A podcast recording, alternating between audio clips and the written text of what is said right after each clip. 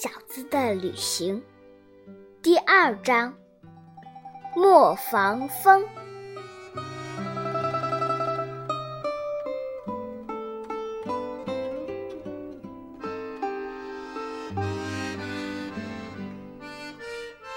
在一座房子的屋顶上，有什么东西在不停地旋转着。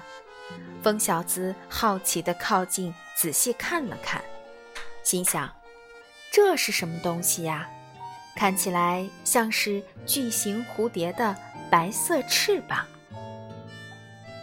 就在这时，他看到一个风正在那个奇怪的东西旁边鼓起腮帮，不停地吹着，扇动着有些疲惫的风翼。你是谁？在这儿做什么？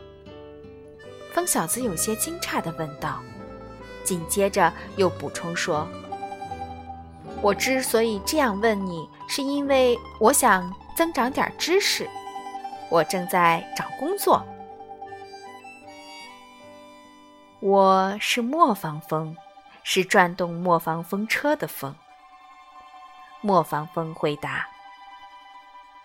我的工作使得磨坊里的小麦变成了面粉。你为什么这么卖力的工作？疯小子不解地问。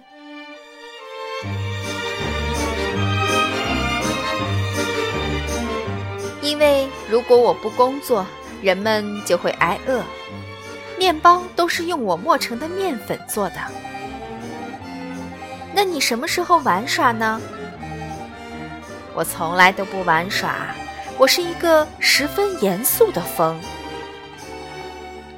你不和花玩，不从鸟儿的身边飞过，也不在树枝上荡秋千，是吗？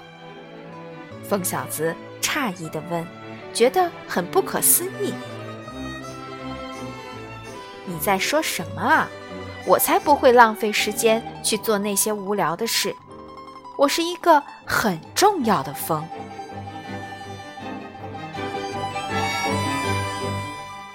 也不用休息吗？我很少休息，除非我精疲力尽的时候，而且我只歇一会儿，精力一恢复，我就马上继续工作。疯小子同情的看着他，嘴里小声的嘀咕。